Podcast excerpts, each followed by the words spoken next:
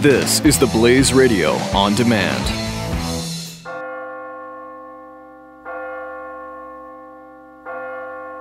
You're listening to the Church Boys Free Fall Q&A.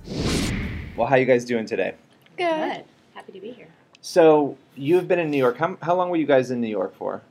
Three days. Three days. A whirlwind three days. Mm-hmm. You were on Dr. Oz.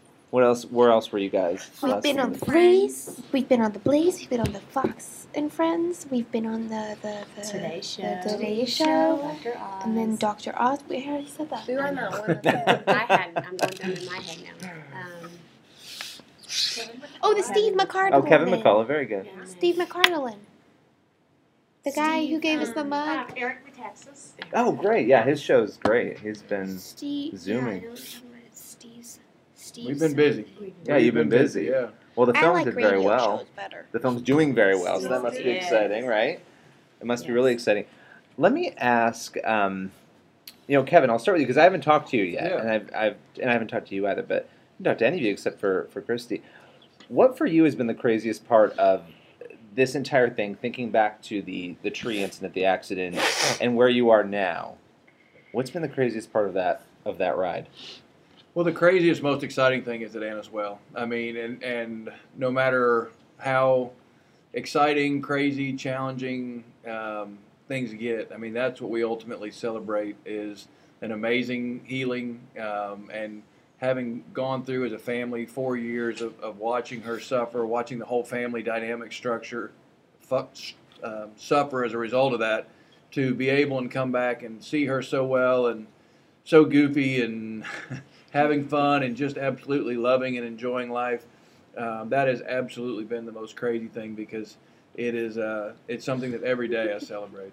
Absolutely. I mean, that's the biggest piece. And I think that's the piece of the puzzle that convinces people the most, too, right? Mhm. And I know I've, I've asked you, Christina, what do you say to people who, who have those have those questions? But when you have a healing, um, that really shocks people and makes them kind of listen, right? Even those who don't believe, they kind of say, hmm, is there something here, right? Um, let me ask you, what have you heard? Have you heard any stories, Christy, that have come out of this in terms of how the movie and the book have impacted people? You know, has anything stuck out to you? People reaching out and saying, "Wow, you know, I had this experience." Anything like that? Oh yeah, I get hundreds of messages every day of people saying that the movie is, has um, empowered them to hold on, that they have a child with a chronic illness, or they themselves have a chronic illness, and that they've struggled with their faith, that they've struggled with, um, you know, pushing onward.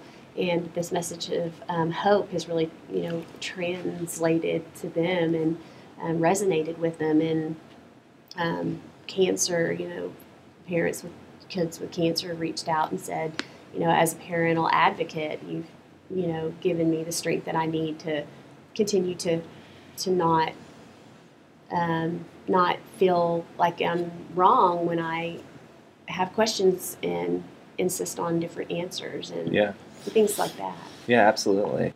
So I have a question for Abby and Adelynn. I guess looking back before the accident and seeing your sister, and I'm going to get to you. I have a lot of questions for you. Um, and then seeing where things are now, what are some of the differences in how she felt, what life was like for her then versus now?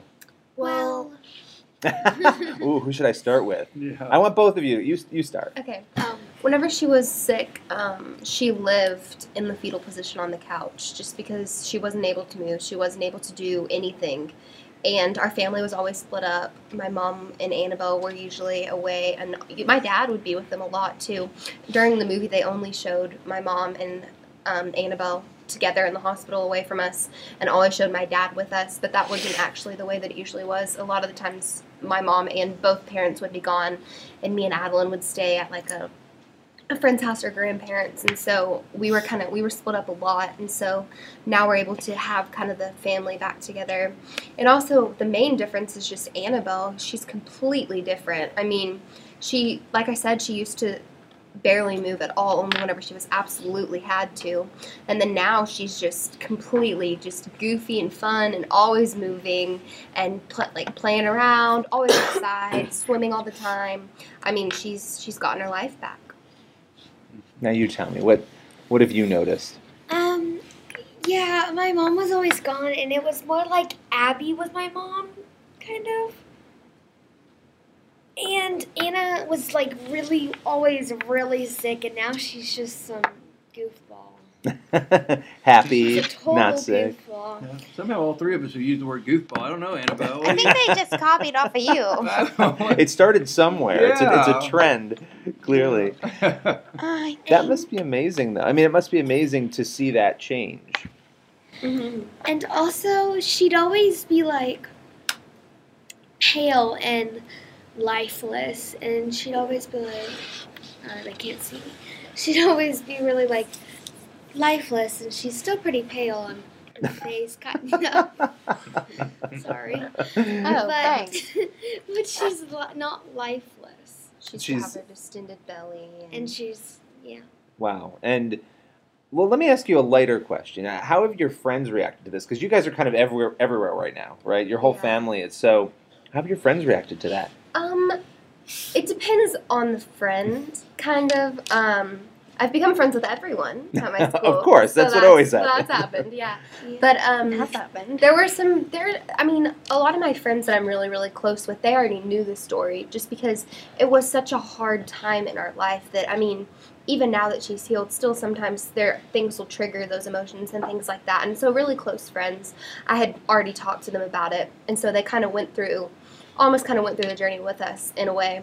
And so they've just been so happy that it's all coming together. And then other friends are just kind of like in awe, honestly, of the whole because we live in a little small town in Texas, and so like having your friend jet off to New York and then come back, and then the next day in LA, it's it's crazy.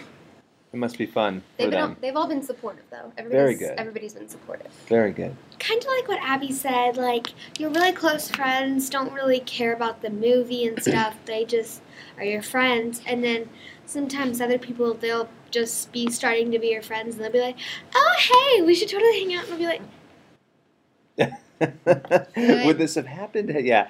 Well, It's people like- tend to do that, you know, when there's when there's something when there's something like this. But it's nice that you guys had a good group of friends that have always been supportive and there and there for you and with you guys. So Annabel, I've, I haven't asked you anything yet, but I have a lot of questions for you, and I know you've answered these questions a lot. But I appreciate you willing to continue to sort of talk about your story and and what you went through. You're ready to go. She's holding the mic towards her. She's totally ready to go. I'm. It's okay. It's okay. Um, I guess let me first ask you, um, what is it like for you to see your story, something that was very personal to you that you went through, not only become a book, but also now become a movie? It's very, very cool. it's very surreal and cool. That's a good way to put it. It's cool. Is it overwhelming at all? All of the chaos and the interviews and the attention. Not really. Well, that's good. A lot of people, a lot of people would get pretty overwhelmed by it, so it's good that it's not. Um, take me through. Um, we've talked about your life, you know, before, and the, and the challenges and the difficulty and the pain. Um, what was it like for you after the accident to have all of that be gone and to be relieved of that? It was very, very cool, like I said before. But after it happened, I was very excited because usually I couldn't do anything except for lay on the couch. And some days I couldn't even make it to school. So I was very excited. Excited. And now you had told your mom and you told your family about um, what you had experienced inside the tree the next day, I believe, right? It was the day after. Yes. Were you pretty convinced? I mean, you were you're 13 now, right? Yes. You're 13. So you were nine when this happened. Yes. Okay. I was nine. So were you pretty convinced? I know as a kid at nine, you know, coming out of everything you went through in the tree, were you were you convinced right away before you said anything to them that you would be healed?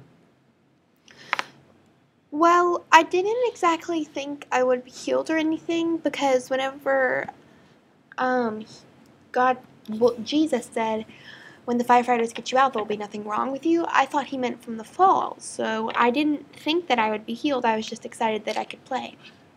Very good, very good.